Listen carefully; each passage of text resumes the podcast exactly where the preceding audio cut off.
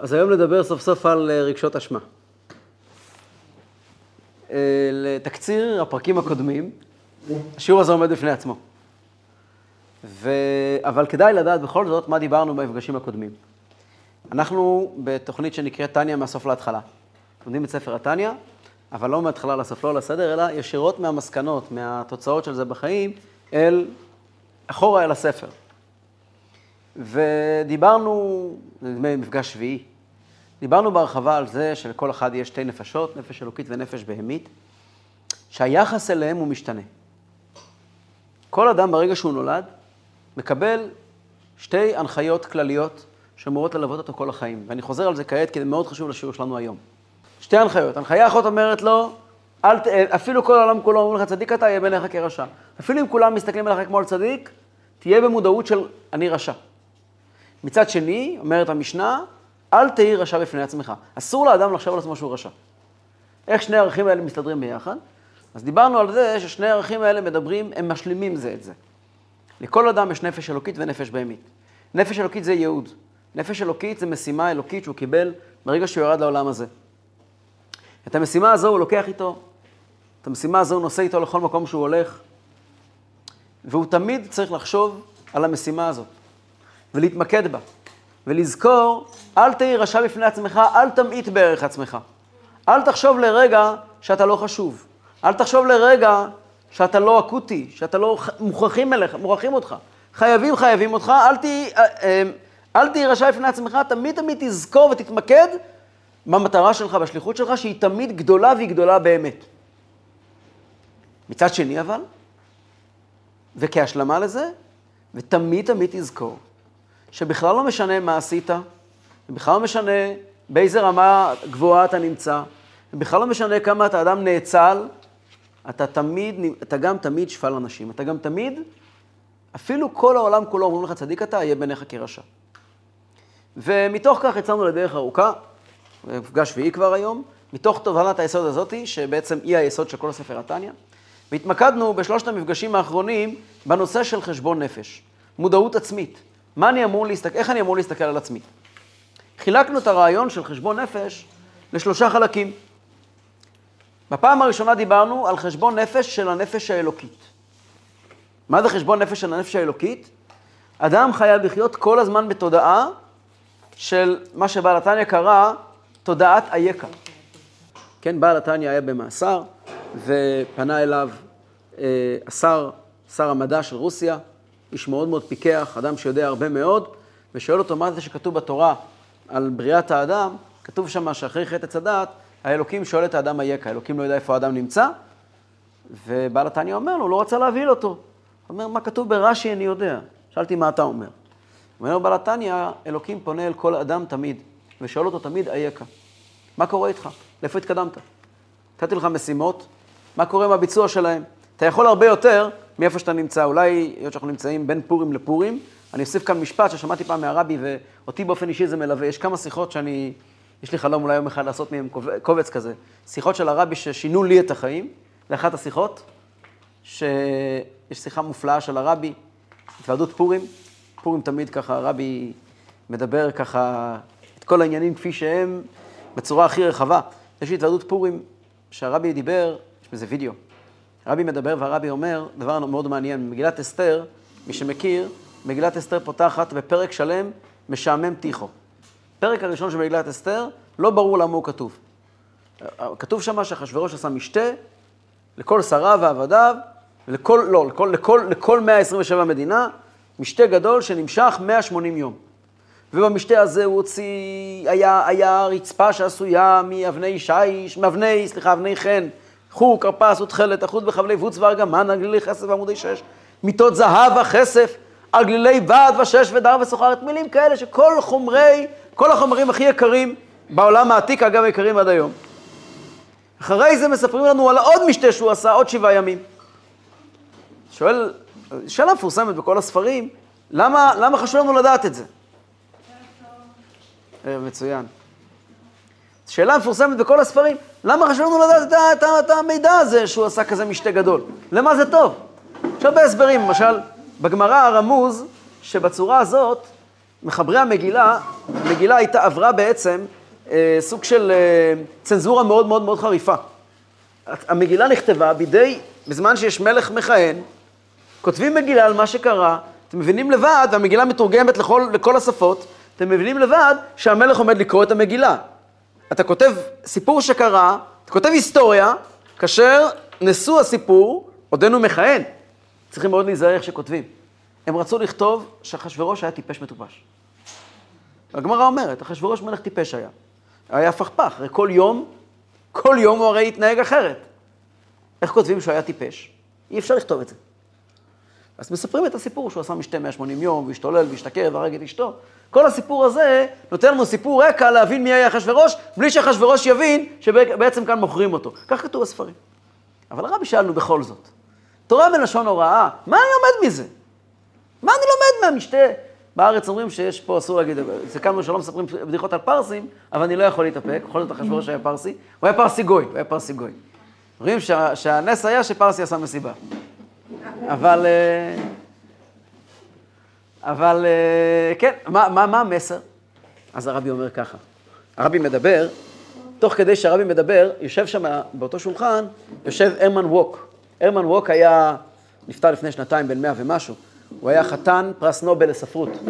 יהודי מאוד מאוד מעניין, כתב הרבה ספרים, חלק מהספרים שלו תורגמו דרך אגב לעברית, והוא היה אדם מאמין. הרמן ווק אפילו שומר שבת, נדמה לי. ספר אמריקאי מפורסם. ואז הרבי פונה להרמן ווק, לא מסתובב אליו, אבל אומר, ישנו אדם שכותב ספרים ומסקר את המלחמה בווייטנאם. וכשהוא כותב על המלחמה, הוא מזכיר באמצע את הקדוש ברוך הוא. פעם ופעמיים. והוא מסתובב זחוח, הוא מסתובב מלא מעצמו. עשיתי מעשה יהודי גדול, הזכרתי את הקדוש ברוך הוא. אומרים לו, יכולת להזכיר 200 פעם, למה הזכרת פעמיים? אבל זה הרבה יותר מכל אחד אחר. ובוא תלמד מאחשוורוש איך להיות מלך. אחשוורוש, אם היה רוצה להיות הכי טוב מכולם, היה עושה משתה של 30 יום. 35 יום. הוא לא היה מוצא חור, בת ושש ודר וסוחרת, הוא היה מוציא רבע מזה. אבל אחשוורוש לא רצה להיות יותר טוב מאחרים. מה אחשוורוש רצה להיות? הוא היה מלך. הכי טוב שאני יכול. הכי טוב שאחשוורוש יכול, זה הרבה מעבר למה שמישהו אחר יכול. אז רבי ככה פונה אליו ואומר לו, אתה הרי יש לך את היכולת, רבי לא, אומר, רבי לא מדבר אליו ישירות, רבי אומר, אותו סופר, יש לו את היכולת לכתוב ולהביא את הקדוש ברוך הוא פי מאה, פי מיליון. והוא מרוצה כי הוא הרבה יותר טוב מאחרים. יש לך יותר טוב מאחרים, זה נפלא. אבל אם אתה זוכר מי אתה ומה הכוחות שניתנו לך, תלמד מאחשוורוש איך להיות מלך. רבי אומר, הפרק הראשון, הראשון הזה במגילה מלמד אותנו מה זה להיות מלך. מלך זה אדם שלא מסתכל לסביבה. לא מסתכל לסביבה, כלומר, גם לא לומד מהסביבה, הוא, הוא גם לא לומד מהסביבה מהי תקרת זכוכית. הרבה מאוד פעמים ילדים צמ... גדלים בכל מיני מקומות, אומרים שילדים מהפריפריה, שהמקום שהחינוך מושקע פחות, אז מגיעים להישגים פחות גבוהים. למה זה? הם פחות מוכשרים? הם לא פחות מוכשרים. סדנא דערא מה הסיבה? ברגע שהדרישות הן נמוכות, אז בן אדם גדל, גם אם הוא מצטיין, אז אני מצטיין ביחס לסביבה. אם אתה רוצה להצטיין באמת, אתה לא צריך להצטיין ביחס לסביבה, להצטיין ביחס לעצמך, וזה נקרא מלך. המילים שהרבי אומר ככה מהדהדות באוזניים שלי, שהרבי שם אומר, שאחרי 180 יום של משתה, שהוא השתכר והשתולל, הוא צריך עוד שבעה ימים. ואחרי שבעת הימים האלה, רק אז, כטוב לב המלך ביין, נשאר לו רק דבר אחד שהוא לא עשה. עד אז הוא לא היה כטוב לב המלך, עד אז הוא לא היה מרוצה. אחר כך רבי אומר, ישנו אדם שתורם כסף למוסדות חינוך, נותן חצי מיליון שקל לחינוך הכשר. מה חצי מיליון? כל היתר נתנו מאה אלף, אז הוא מבסוט. אתה יכול לתת שתי מיליון, מה אתה מדבר על חצי מיליון בכלל? כך הלאה והלאה, בחור שיכול ללמוד תורה, לומד יותר מאחרים, זה בכלל לא... הרבי הביא את כל הדוגמאות האלה, כן, כן. למה... כן, שזה המסר מהמגילה, תהיה מלך, תהיה אחשוורוש, תהיה מלך, תלך עד הסוף שלך, אל תתחשב באחרים. וזה בעצם החשבון נפש, הנפש האלוקית. החשבון נפש, הנפש האלוקית זה מה אני מסוגל. תפסיק, אל תמדוד את עצמי. הכי קל לתת לעצמנו הנחות ולומר, אוקיי, אני הרבה יותר טוב מאחרים. זה בסדר, אבל נפש אלוקית לא חושבת ככה.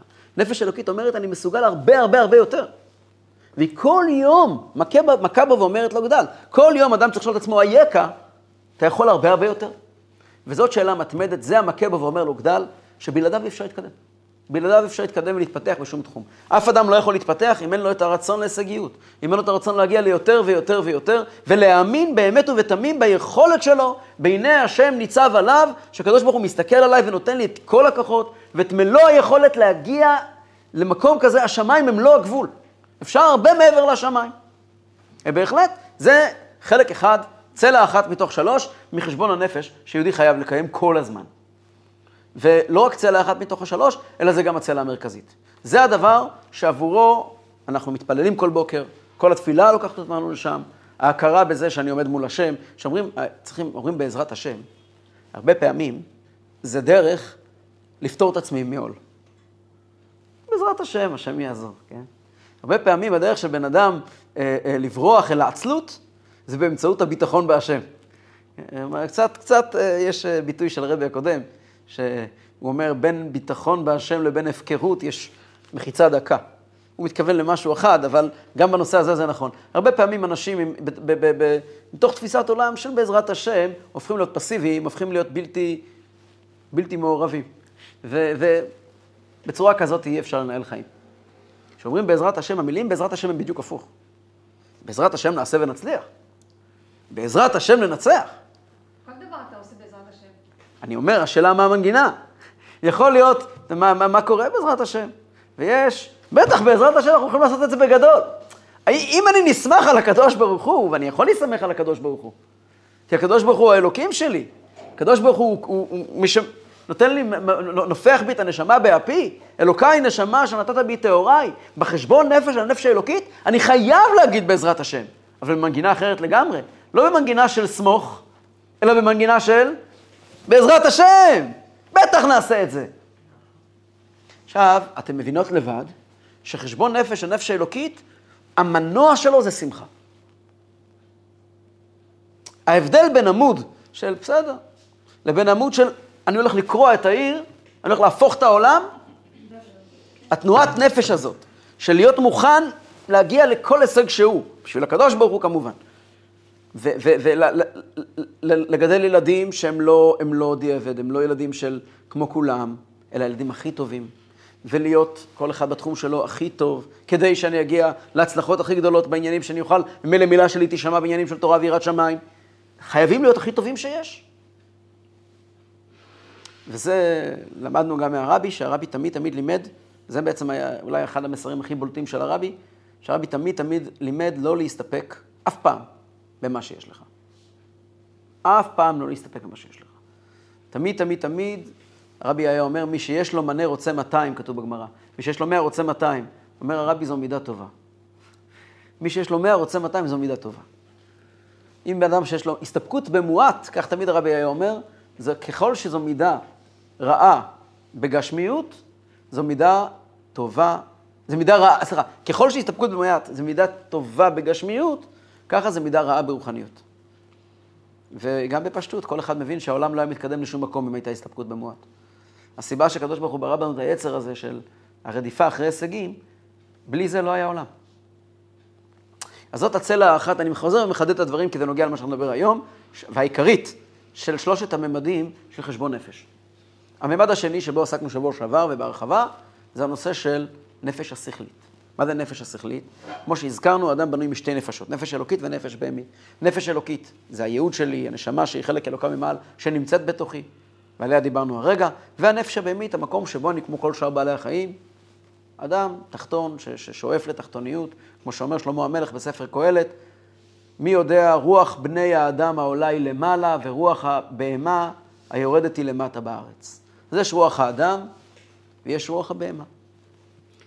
ויש בורר ערוצים, ג'ויסטיק, שזה קוראים לנפש השכלית.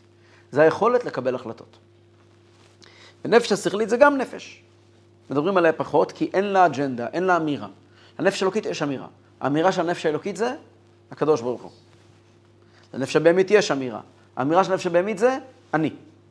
הנפש השכלית מנסה להיות אובייקטיבית. היא לא מצליחה תמיד, אבל היא מנסה להיות אובייקטיבית. ולכן היא נפש נפרדת. מה זה חשבון נפש הנפש השכלית? דיברנו שבוע שעבר בהרחבה על איך מתחקרים אירוע. איך מתחקרים אירוע. זאת אומרת, כמו שכל בן אדם מבין, כל עסק רציני, הנה עכשיו יש מערכת בחירות, עומדת להסתיים מחר, אני בטוח שמחר בערב עוד איכשהו כולם מלקקו את הפצעים, שבוע הבא יתכנסו כל ראשי הקמפיינים לפחות, לא יודע אם, אם לכל, לכל הארצים כמה זה יהיה להם עוד אה, משנה, אבל בן אדם שהוא מנהל קמפיין יהיה חייב לשבת, חייבת לשבת בשיא הרצינות, בין המצליחים ובין המפסידים, בכלל לא משנה. משרד הפרסום או חברת ההזנק שהוא לקח כדי להזניק אותו, ישבו בחדר עם מזגן, עם בורקסים על השולחן, וכוסות קפה, ויבלו 4, 5, 6 שעות בלתחקר את האירוע. מה הצליח, מה לא הצליח. בלי זה אי אפשר אף פעם להתקדם בחיים. כן? ודיברנו שבוע שעבר באריכות איך מתחקרים, ולמה תחקור הוא דבר חשוב, לא כל הזמן. לא כל הזמן. תחקור חייב להגיע תמיד, אמרנו פעם שעברה, תמיד באופן יזום, אף פעם לא להיגרר. אם אני אגש עכשיו לראש העיר ממפלגה הזאת או מפלגה אחרת ואני אגיד לו היום, עכשיו, תגיד לי, נו, איך אתה מסביר את ההפסד? מה יקרה? הוא יפסיד. עדיין לא ניצח, עדיין לא הפסיד, עדיין לא קרה כלום. אנחנו אסור לנו לכבות אותו באמצע עבודה. אבל כאשר, אפילו- ואם אני אגיע אליו מחר בערב אחרי ועדת תוצאות ואני אגיד לו, מה דעתך על ההפסד? אז אני סתם עיתונאי רשע. סתם באתי לעשות לו רע על הלב. אני לא באתי לעזור לו. אבל אם שלושה ארבעה ימים אחרי זה קבענו מראש שבתאריך זה וזה אנחנו נפגשים ביחד בבית קפה, לשבת ולדבר, זה משהו אחר לגמרי. אז מגיעים נקיים, עם, עם לב נקי, יושבים, מדברים תכלס, איך ממנפים את זה, איך לוקחים את מה שקרה, מתקדמים קדימה, מה התוכניות שלנו הלאה. וכעת אנחנו עוברים לחלק השלישי, שהוא נקרא נפש הבהמית. גם הנפש הבהמית, יש לה מקום לחשבון נפש. אלא, שזה פה מתחיל להיות מאוד מסובך. מכיוון שהנפש הבהמית היא מתוחכמת מאוד. נפש הבהמית, שהיא, הבסיס שלה הוא אגו, היא מאוד מאוד מתוחכמת. ואנשים נוטים להשתמש במילים קדושות, גבוהות ויפות, כדי להצדיק תאוות נמוכות ושפלות. רוצים דוגמה?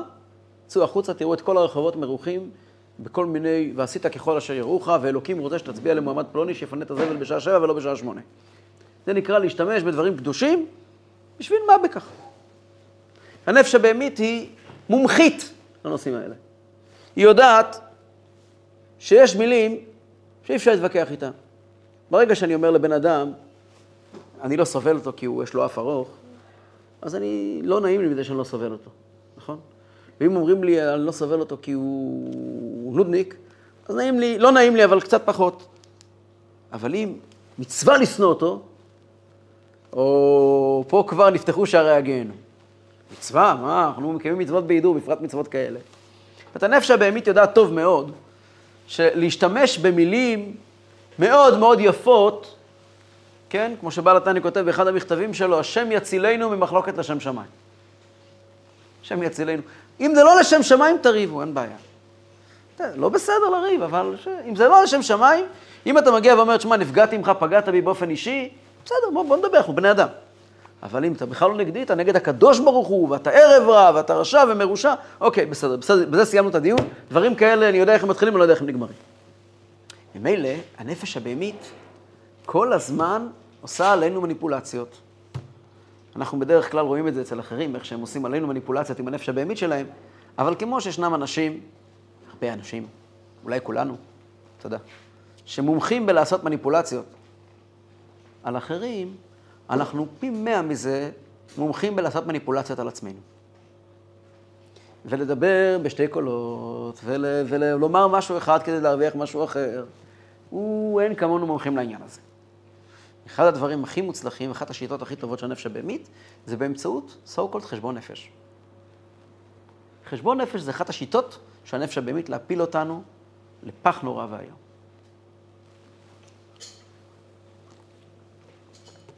איך קוראים לחשבונות הנפש שמגיעים מהנפש הבהמית? רגשות אשם. מה זה רגשות אשמה? אני חוזר חזרה ואני אומר, לא בסדר. מה אתה רוצה להרוויח מזה שאתה לא בסדר? אז אני רוצה להרוויח מזה, כשאני אומר שאני לא בסדר, הרווח האמיתי הוא שמגיע מאחורי זה לשכנע אותי שאני לא בסדר. אם אני שוכנע שאני לא בסדר, אני גם לא אהיה בסדר כמובן. לכבות אותי, להקטין אותי, לא לאפשר לי לפרוח, לא לאפשר לי לפעול. אומר התניא דבר מעניין. אדם-? אה? למה זה האינטרס של הנפש הבהמית רוצה שנתעסק כל היום בי. לא בתפקיד שלי, אלא בי. תמיד המתח הוא בין מה אני אמור לעשות, לבין זה שבא לי אצליח. מי, הנפש הבהמית? לא. היא רוצה להפריע. למדנו במפגשים הראשונים שהנפש הבהמית אין לה שום אג'נדה ארוכת, אה, ארוכת טווח. אין לה מטרה שאני אהיה רשע עובר עבירות מהבוקר עד הערב. היא רוצה להכשיל אותי עכשיו. אז לא. יש לפעמים, הנפש הבהמית, יש לה לפעמים אה, אה, אה, תנועות מסוימות שלוקחות את האדם לרצון להצליח, אבל שוב פעם, זה מאוד מאוד מקומי. אדם יכול אה, להגיע, יש מה שנקרא בחסידות רב תבואות בכוח שור, שבנפש הבהמית יש, אה? יש בנפש הבהמית לפעמים רצונות להתקדם בחיים. אבל גם הרצונות האלה הם בעצם מעובבים מהנפש האלוקית, כי הרצון שלי להתקדם בחיים נובע באיזשהו מקום מהשליחות שלי גם כן. צריכים לדעת, להפריד בין הדברים. אבל הנפש הבהמית, בטח במובן הזה של רגשות אשם, רוצה רק, רוצה רק לכבות אותי.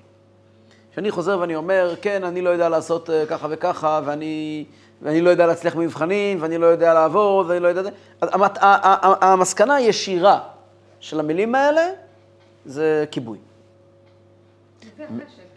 עכשיו, אני חושב דברים נכונים, אני חושב על הלא טוב שלי, שאני באמת לא טוב. אומר בעל התניא דבר נורא פשוט. אם זה, המחשבות האלה מגיעים אליי, מתי? אם מדובר שהמחשבות האלה מגיעים כשאני באמצע להתפלל, או באמצע ללמוד תורה, או באמצע לעשות מעשים חשובים, ברור שהם באו להפריע. הרי זה בא למנוע אותי מלעשות משהו חיובי. אני כעת עסוק בעשייה חיובית. מה באת להפריע לי? ניגש עכשיו לחיילים בעזה, נתחיל לדבר איתם על, על, על מחדלי השביעי באוקטובר. מה, מה אתה רוצה מהם? המטרה שלך היא להפריע, אתה באת להטריל. האם לא היה מחדלים? היה גם היה. האם זה מה שעכשיו אמור לעניין חייל באמצע מלחמה? האם זה מה שירים את המורל של העם? חד משמעית לא. תעזוב את זה רגע. אז אם זה באמצע משהו חיובי, בוודאי שזה בא להפריע. גם אם זה לא באמצע משהו חיובי. אומר בעל התניא, אתה כזה צדיק שנופלים לך מחשבות באמצע היום הנפש האלוקית. הרי רוב, רוב החיים שלנו הם בהמיים. אז מה פתאום שבאמצע היום יפלו לך רגשות אשמה שמגיעים ממקום הקדוש שבך, הנפש האלוקית? הנפש האלוקית לא כל כך פעילה אצלנו, בואו, נודה על האמת. אנחנו רוב היום עסוקים בעצמנו. ואם נופלת לי מחשבה באמצע היום, כנראה זה חלק מההתעסקות שלי בעצמי, והמטרה של זה, זה לכבות אותי, המטרה של זה, זה לגרום לי דכדוך, המטרה של זה לגרום לי כאב. המילה כאב אולי פחות פה, דכדוך, לכבות אותי. החלשה. החלשה. ובכל זאת, יש משמעות מסוימת ל... לחשבון נפש הנפש הבהמית. יש מקומות מסוימים שיש בהם קצת מקום לרגשות אשמה. כן, זה כן. אדם באמצע היום מרגיש שהוא לא בסדר, שישטוף פנים ויתקדם קדימה. זהו, נגמר העניין. יותר מזה, אדם לא מרגיש שהוא לא בסדר, אדם יודע שהוא לא בסדר. אדם קולט, אני כעת סיימתי שיחת טלפון, אמרתי משהו מאוד מאוד לא בסדר ואני מתחרט על זה. אוקיי? שטוף פנים, תמשיך קדימה. אחר כך נתחקר את האירוע, נפש השכלית. נפש הבהמית, רגשות אשמה, לא היום, אולי מחר, גם אז לא, כבר נראה. כל מה שקשור ברגשות אשמה הוא מסוכן מאוד מאוד. מכיוון שכידוע הנפש הבהמית, היצר הרע, לא רוצים את החטא, הם רוצים את הדיכאון שאחרי. החטא חשוב להם פחות, הדיכאון שאחרי חשוב להם יותר. הם יודעים, היצר הרע יודע, שעצבות איננה עבירה, אבל היא מביאה את האדם למקום שאף עבירה לא מביאה אותו. אין מקום, אין, אין, אין בור שאי אפשר ליפול בו בגלל עצבות. עצבות יכולה להביא את האדם באמת למקומות הכי נמוכים שקיימים. ולכן היצר הרע יעשה הכל כדי להביא אותנו למקומות של דכדוך, של, של עצבות, ואם המחיר של זה זה להזכיר לנו שאנחנו דפוקים, מוכן לשלם את זה בכיף. העיקר להתעסק שוב פעם בי, ושוב פעם בי, ושוב פעם בי. בכל זאת, יש הזדמנויות מסוימות שצריכים להשתמש בזה. שאלו שבוע שעבר, התחלתי לקרוא את זה לפני השיעור, לא הגעתי לזה עד הסוף. שאלו למה ביום כיפור אומרים וידוי, ובחלק מהנוסחאות יש שם וידוי ממש עם פירוט של עוונות מאוד חמורים. אז אני אמרתי, קודם כל בראשית אבות, שבאמת, לכן בחב"ד לא אומרים את הווידוי הארוך הזה, אלא אומרים רק באופן כללי. כי באמת, מה שפחות להתעסק ברע, יותר טוב. זה לא ייקח אותי לשום מקום. ובכל זאת זה כתוב בסידור.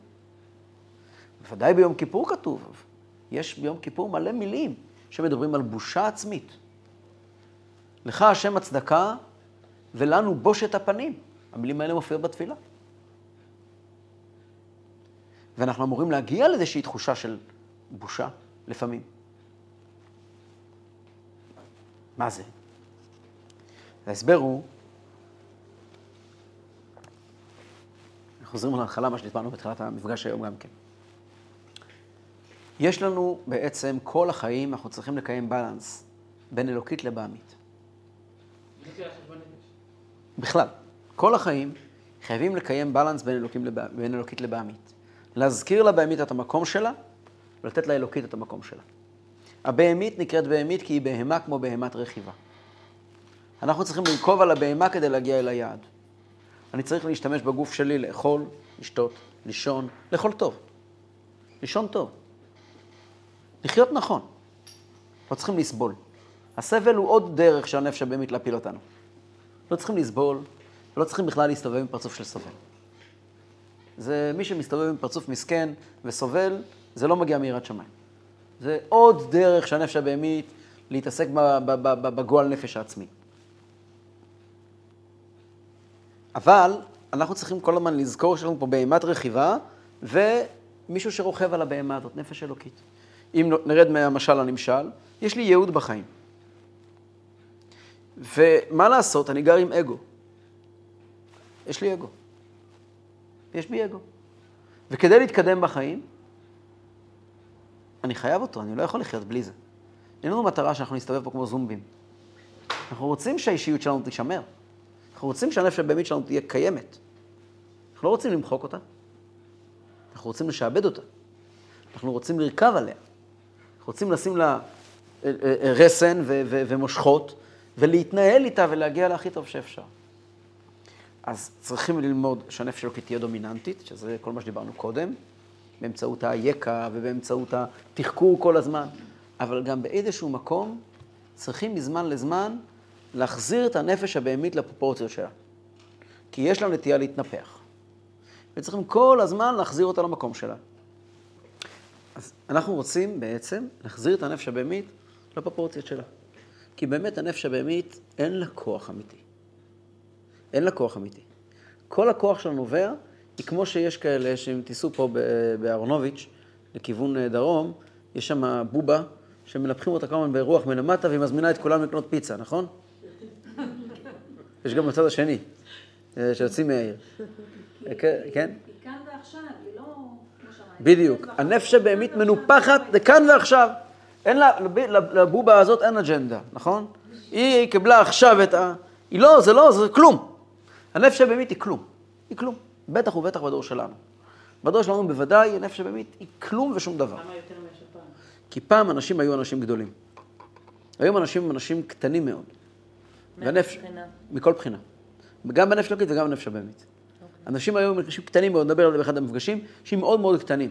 מה שפעם היה הולך, אם היה פעם, אפילו ניקח כדוגמאות, כן? ניקח לפני שתי דורות, יכול להיות לנו מצד אחד אדם כמו, אה, יודע מה, ברנר ו- ואלף דלת גורדון ואחד העם, ומצד שני להיות אנשים כמו אה, חסידים ענקיים שהיו אז, לא משנה כעת שמות, או יצחק מסמיד, או... אה, היו פה בן אדם, פה בן אדם. זה, זה, זה באמת התנגשות. היום? היום הבן אדם שהכי נלחם ביהדות הולך, הולך לכותל ו, ומפריש חלות. אין, אין, אין רע. וגם אין טוב. הרב הכי גדול מה הוא? ברוח על הקירות, מודיע, בואו תבחרו. אה? שום דבר. אין, אנשים קטנים, אנשים קטנים, אנשים קטנים, בגודל של נמלה.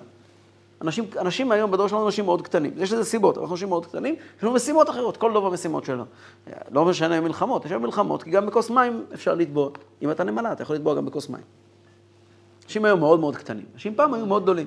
אה? למה?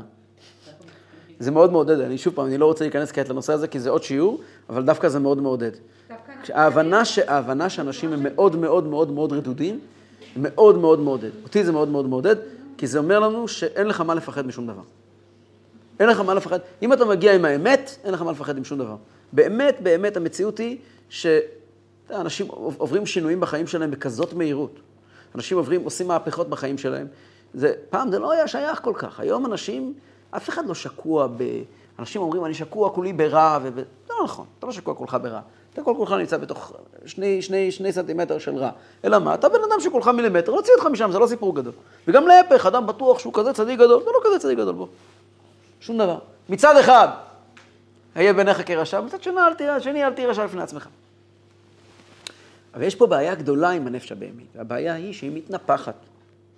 למה היא מתנפחת? כדי בעצם לאתגר את הנפש האלוקית. חלק מהשליחות של הנפש האלוקית זה להילחם בטבע שלה, להשתנות.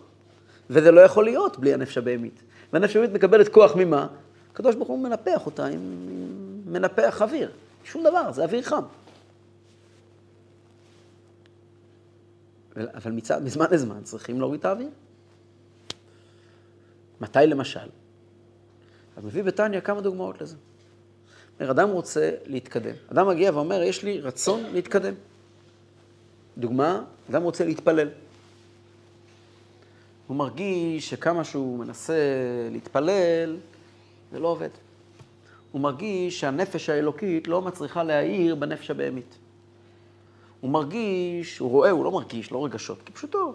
הוא רואה שהוא מציב לעצמו יעדים, וכמה שהוא רוצה, אז הכבדות שלו והגסות שלו מפריעים לזה לקרות. ובכזה מצב מה עושים? אז כתוב בזוהר, שראש ישיבת גן עדן אמר, בול עץ שלא נדלק באש, צריכים לפצל אותו, נקרא לבטש אותו, לפצלים קטנים, ואז הוא ידלק בקלות. אמר ראש ישיבת גן עדן, כך כתוב בזוהר, גוף שאור הנשמה לא מצליח להעיר בו, צריכים לתת לו כמה מכות קטנות, לא לגוף, לנפש הבהמית, עד שהוא ידלק. זאת אומרת, החומר הוא חומר גלם של בעירה, זה בסדר גמור, הוא יכול לבלור. אין שום דבר אפשר, הוא יכול לבעור, הוא יכול לדלוק, הכל בסדר. מה שצריך לפעמים, זה להצית אותו קצת. ככה למשל, מוסבר, יש סיפור מפורסם בגמרא, על רבי אלעזר ברבי שמעון. יש גרסה רבי אלעזר ברבי שמעון, יש גרסה אחרת רבי שמעון בן אלעזר, שלמד תורה, ואחרי שהוא למד תורה, קצת זכה עליו דעתו. והוא רכב על, על הסוס ב- לאורך החוף, לכיוון צפון.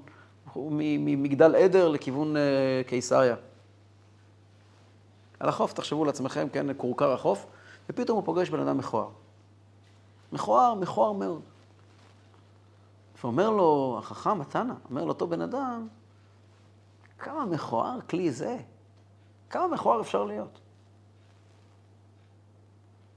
אז ההוא עונה לו, לך לאומן שעשני. מה אתה מתלונן עליי? תלך למי שברא אותי. התנא מיד מיד מאוד מאוד נבהל ממה שהוא שמע. הוא מאוד תפס שהוא דיבר לו לעניין. אז הוא התנצל והתנצל, והוא לא רצה למחול לו. תהליך שלם עד שהגיעו לעיר, וכולם כיבדו את התנא, והאיש הזה אומר להם, אתם מכבדים אותו. עד שבסוף הוא מתנצל בפניו בכל בתי הכנסת ואומר שאדם חייב להיות רך כקנה ולא להיות קשה כארז. זה דברים מפורסמים. שואל הרבי, באמת, איך רבי שמעון בן אלעזר יצא לו כאלה מילים מהפה? הבעיה היא לא מה יצא לו מהפה, דרך אגב. איך הוא חושב? מאיפה מגיעים המחשבות האלה? עזוב מה שהוא אמר, למה אתה חושב ככה? אתה רואה אדם, אתה תנא, אתה איש קדוש. אתה רואה אדם מכוער, אתה שואל כמה מכוער כלי זה, את עצמך? זה לא בא ממנו, לא? הוא רצה לתזכר כנראה את עצמו על נפש הבהמית. לא. לא, זה לא בא ממנו. תזכר את עצמך עם עצמך. אומר הרבי, אותו אדם היה איש מכוער, או-הו מכוער, לא בגוף. לא בגוף, במידות. במידות. הוא היה אדם מכוער במידות. הוא היה אדם כל כך מכוער במידות, כל כך, כל כך מגעיל, שזה התבטא אפילו במראה החיצוני שלו.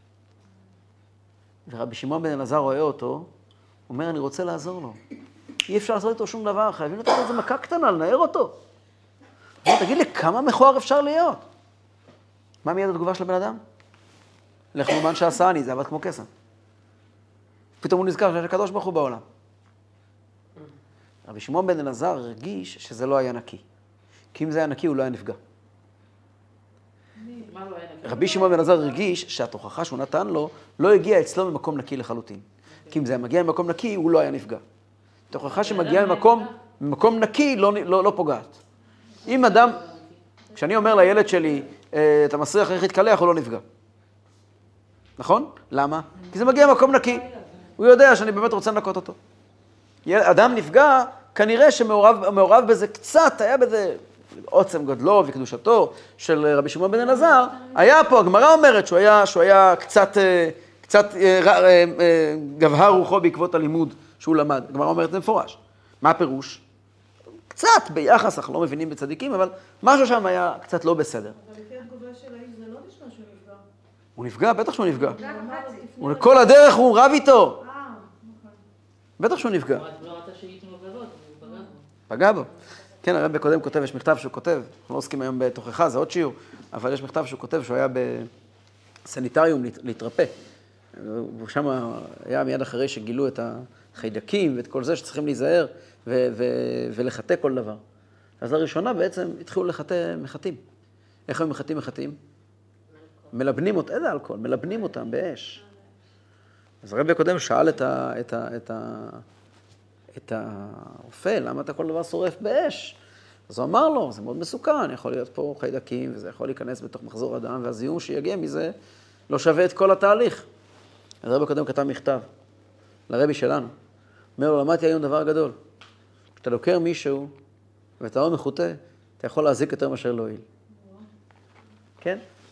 אבל, אבל, אה, אבל לענייננו, הדבר הזה, שהנפש הבהמית חייבת מזמן לזמן לקבל איזה זפטה, לקבל איזה ניעור. והניעור הזה, התפקיד שלו, לגרום איזשהו זעזוע שקצת יוריד את הנפיחות, כדי לאפשר נפש אלוקית להתגלות. רק שלי כלפי עצמי. באיזה תדירות זה צריך להיות? או, עוד רגע נגיע לתדירות. עוד רגע נגיע לתדירות. קודם כל, אה, להבין את, את, את עצם העניין. כתוב בתניא שיש כל מיני הזדמנויות לזה. למשל, הזדמנות שבעל התניא ממש ממליץ עליה, וזה אחד מהדברים הכי מומלצים ואני מציע לכם. זה דבר שגם מאוד נותן לנו להסביר עד כמה זה חשוב. כשאנחנו פוגשים לא טוב אצל מישהו אחר. יש אה, גמרא מפורסמת במסכת סוטה, מתפתחת במילים, הרואה סוטה בקלקולה יזהיר עצמו מן היין. אם מישהו רואה אישה שמתנהגת לא בצורה נכונה, אלא בצורה צנועה, שיפסיק לשתות יין. תמיד חשבתי לעצמי, אם היא לא בסדר, אני צריך להפסיק לשתות יין? כתוב, כי היין מביא לכל מיני בעיות. אם היא לא בסדר, אני צריך להפסיק לשתות יין? מה התשובה? אתה לא בסדר. אתה לא בסדר, עזוב אותה. עזוב אותה, אתה לא בסדר. כאילו. היא לא העניין שלך, אתה לא בסדר. עכשיו, כשאתה לא בסדר, תתחיל לחשוב, תבין, תבין? יותר מאשר שיקוף שלי. תבין, שיקוף זה עוד נושא. זה גם נכון, אבל זה עוד נושא. תבין שבאיזשהו מובן אתה והיא נמצאים בדיוק על אותו מקום.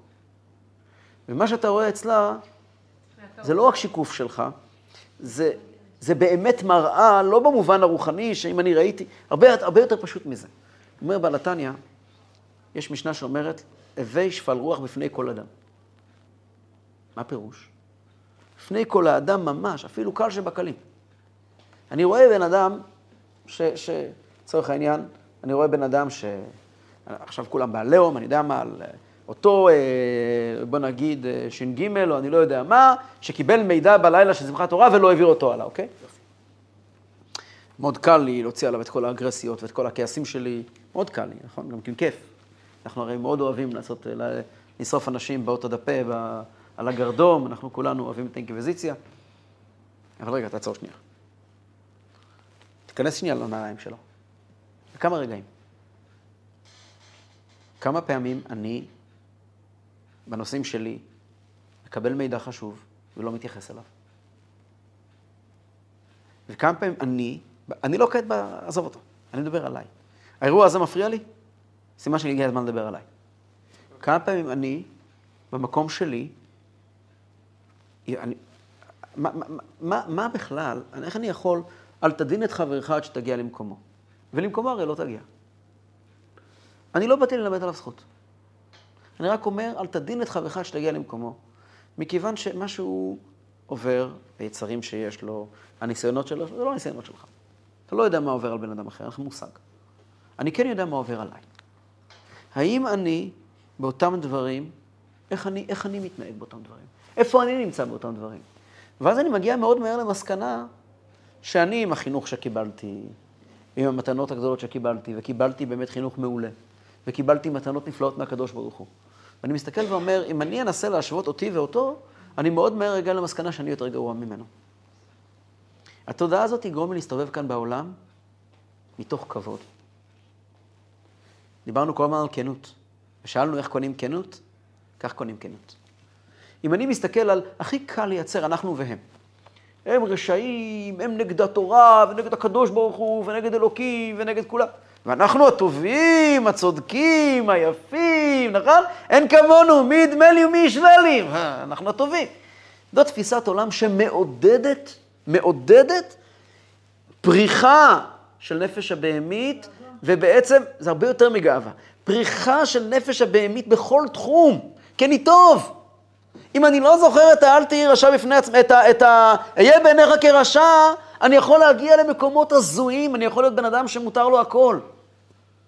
אבל אם, אם, רק אם אני זוכר כל הזמן, יש בי איזושהי תזכורת, לא יודע אם כל הזמן, אבל פעם בכמה זמן, אני לוקח את עצמי לאיזושהי תזכורת שישבנו, בגדנו, גזלנו. אני לא בסדר. קיבלתי תפקיד ואני לא מבצע אותו. קיבלתי יכולות ואני לא משתמש בהן. קיבלתי ילדים הכי טובים שיש ואני לא מגדל אותם בצורה הכי טובה שיש. וכן הלאה, כל אחד נמצא את המקומות אצל עצמו. כן, רגשות אשם. ממש רגשות אשם. אבל רגשות אשם שהם, א', מתוכננים, מתוזמנים, שתיים, שהמטרה שלהם להחזיר אותי לפרופורציות. מה. אה? מה למשל? כשאומרים וידוי. אז זה חשבון נפש אלוקית. לא. אשמנו, בגדנו, זה לא נפש אלוקית, הנפש אלוקית לא אשמה ולא בגדה. אז הווידוי זה... הווידוי זה פעם ביום, מתי בדיוק? אז יש על זה, עוד רגע נראה שזה לא בדיוק פעם ביום, אין לנו כל כך זמן, אבל זה לא בדיוק פעם ביום. הווידוי, התפקיד שלו, מתי, מתי אומרים וידוי? בשתי מקומות. מה פתאום בקריאת שמע? לא, צריך... אה, קטע של המיטה.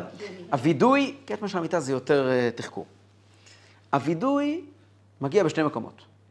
פעם אחת הוא מגיע אחרי תפילת שמונה עשרה, ופעם שנייה הוא מגיע בבוקר לפני התפילה. בתיקון חצות, בקריאת משל המיטה, נכון? או בסליחות שאומרים לפנות בוקר. כל אחד מהם יש תפקיד אחר. אבל, אבל שניהם בעצם מגיעים, ה-18 גורם לבן אדם, כשבן אדם עומד נקי ב-18, עומד מול הקדוש ברוך הוא נקי, נקי, נקי, פתאום מתחיל להתבייש. כל זמן שלא עמדתי מול הקדוש ברוך הוא ולא עברתי את התהליך של כל התפילה, אני נעמד מול האמת כמו שהיא, אתה עומד מול האמת, אתה קצת מחוויר. אתה קצת אומר, קצת לא נעים לך עם עצמך. אתה אומר, נו באמת, מה, מה... יש, אתם מכירים, יש אנשים כאלה, שאתם, אני לא יודע עליכם, אני יכול לדבר רק עליי. יש אנשים שאני מאוד מאוד, אה, לא רוצה להגיד מעריץ, אבל אני מאוד מאוד מחזיק מהם. אנשים שבעיניי הם אנשים מתוקנים באופן די רחב. ולכן אני קצת מתבייש מהם. לפעמים אני, יש דברים שאני כותב, ואני אומר, הלוואי והוא לא קרא את זה. כן? למה? אתה כתבת, ואין לך בעיה שהדברים יתפרסמו, ואדרבה. אבל שהוא, פלוני בן פלוני, לא יקרא את זה. למה? כי אני יודע שמול האמת הזאת, פתאום אני מרגיש קצת בושה עם הדברים הטובים שאני עושה. אני מרגיש פתאום, נו באמת, נו באמת. והתחושה הזאת של הרגשות אשם, אדם צריך לזכור, כן, אתה לא בסדר. אתה לא בסדר. מה זה נותן? זה נותן לי, אה, נותן לי, כשזה מתוזמן, כשזה מתוזמן, זה נותן לי לזכור לא לעוף על עצמי. וכשאני זוכר שלא לעוף על עצמי, ואז אני נזכר שוב פעם באייקה, נזכר שוב פעם בשליחות של הנפש האלוקית, שוב פעם במטרות שלי, אז אני, זה בוסט עצום לפעולה. למשל, אתן דוגמה פשוטה. אני מחליט לשבת, אני לא שוקע כעת במחשבות, אני לא אבא מספיק טוב. עכשיו מגיע לי מחשבות, אני לא אבא מספיק טוב, אני אומר לעצמי, זה מהנפש הבהמית, רוצה להפיל אותי. מגיע עוד פעם, רוצה להפיל אותי.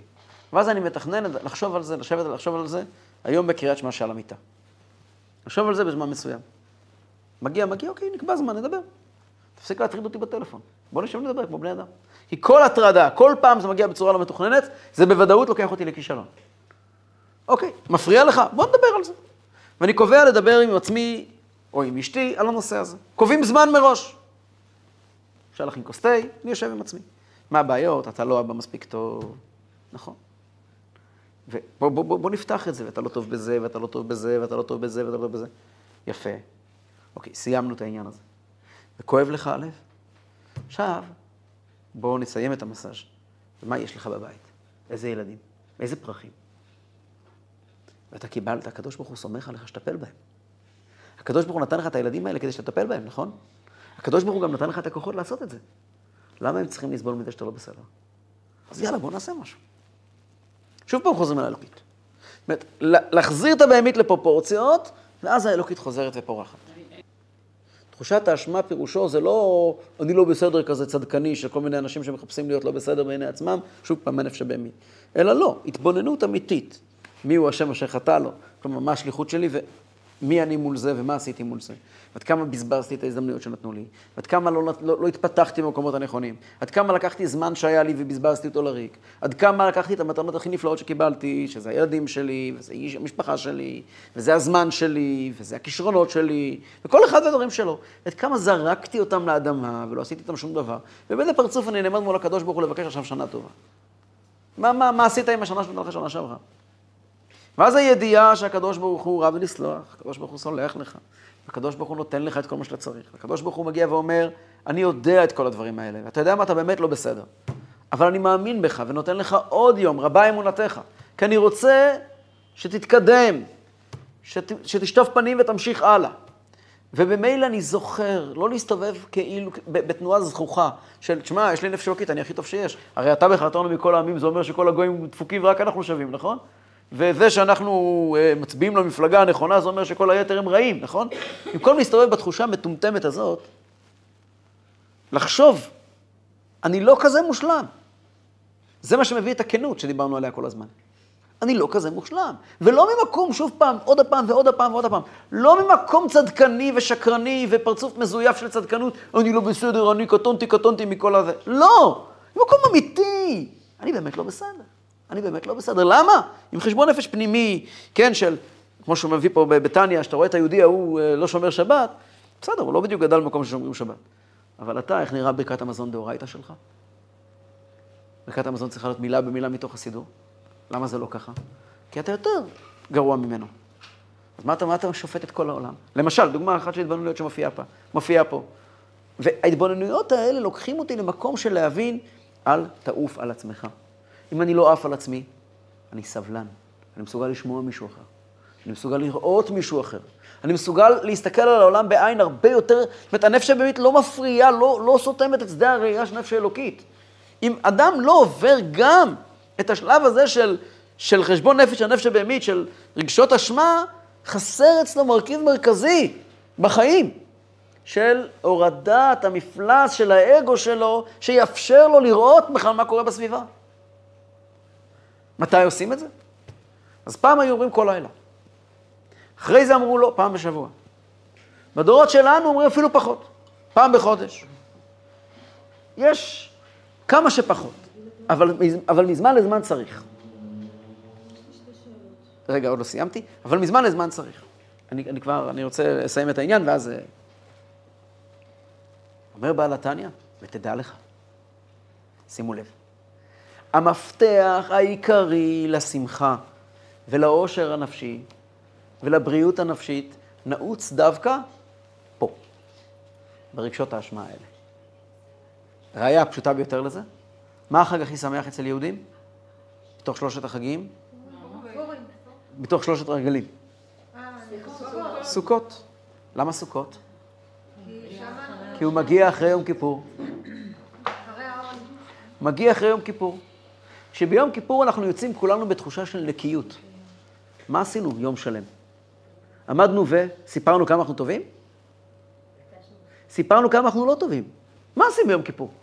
רוקנו. יום שלם, רוקנו. יום שלם ביום כיפור בן אדם עומד ומזכיר לעצמו, אני לא בסדר, אני לא בסדר. ומה הריאקציה של זה? אהבת חינם, להסתכל אחרת על העולם. זה ניקוי, זה לנקות פעם בשנה לעשות איזשהו ויש על כל, הלכלוך שמצטבר שם. פעם בשנה להוריד קצת את ה... אני, אני, אני, אה, מי אתה בכלל? בוא, בוא, בוא, בוא, בוא, מי אתה בכלל? פעם בשנה זה חשוב מאוד. משם יוצאים הרבי רש"ב כותב שאת הלולב בסוכות לוקחים בעננועים למקום שבו היכו על חטא. כלומר, ככל שהכיתי על חטא, ככה אני יכול לשמוח בסוכות. אגב, גם פורים. פורים יושב אחרי דברי עצמות וזעקתם. יש שם תהליך, יש שני חלקים בפורים. יש, אה, חשבתי על זה הרבה השנה, בפורים קטן כבר היה לנו כבר פורים אחד. יש מהרבי הזקן, יש פתגם, כתוב במגילת אסתר, וקיבל היהודים את אשר החלו לעשות. אז אמרנו שיש בזה שני פירושים. פירוש אחד, וקיבל מלשון קובלנה, מלשון תלונה. וקיבל היהודים, היהודים התלוננו. את אשר החלו לעשות על זה שהם עשו את הכל חול. שהם עשו את הכל, חיללו את הכל. כלומר, הייתה להם תחושה עמוקה של קובלנה, שאני לא בסדר. בהתחלה, בעקבות הגזרה, אז הם ישבו לחשבון נפש. והם הגיעו למסקנה, אנחנו לא בסדר, צריכים להשתנות. ואז הם קיבלו, וקיבל היהודים את אשר החלו לעשות, וקיבל מלשון השגה. הם הגיעו, השיגו. את מה? את אשר החלו, את מה שהם ייחלו לו, את מה שהם אה, אה, אה, ציפו לו. הם הגיעו באמת להישגים חדשים. אז אם נסכם את מה שדיברנו, ואני תכף אענה על שאלות, חשבון נפש הנפש הבהמית זה דבר שהוא הכי פחות, מכל שלושת חלקי החשבון נפש, הכי פחות צריכים להשתמש בו, אבל צריכים להשתמש בו גם כן. ויש רגשות אשם. שהתנאי הבסיסי והחשוב מכולם, שזה לעולם, לעולם, לעולם יהיה מתוזמן. בשום פנים ואופן, לא כאשר זה מגיע מעצמו. מעולם, לעולם לא להיסחף ולהיגרר אחרי רגשות אשמה. כי רגשות אשמה שמתעוררים אצלי מעצמם, תפקידם להוריד אותי. אני צריך לתקוף את הנפש הבהמית בשטח שלה, אני אבחר מתי לחשוב את, ה, את המחשבות האלה. כאשר חושבים את המחשבות האלה, כמו כשאומרים סליחות, כמו שאומרים קריאת משל המיטה, כמו שאומרים, עוברים איזשהו תהליך, אז המחשבה היא צריכה להיות מתוך כנות. לא מתוך אני לא בסדר כי פעם אחת הלכתי ברחוב ודרכתי אולי בטעות על נמלה, אלא באמת מתוך כנות, מתוך ההבנה שיש לי ייעוד, ואני לא מבצע אותו. אני עומד מולו, ואני אני, אני, אני לא התנהגתי בסדר, אני לא ראוי, אני לא בסדר. ומיד לקחת אותו למקום חדש של אבל, אבל, יש מי שנותן בי אמון, אבל יש לי משימה, אבל יש לי תפקיד, בצורה כזאת הם מאזנים בין הנפש האלוקית לנפש הבהמית, ובעצם מתנקים ומתקדמים לקראת שלב חדש בחיים.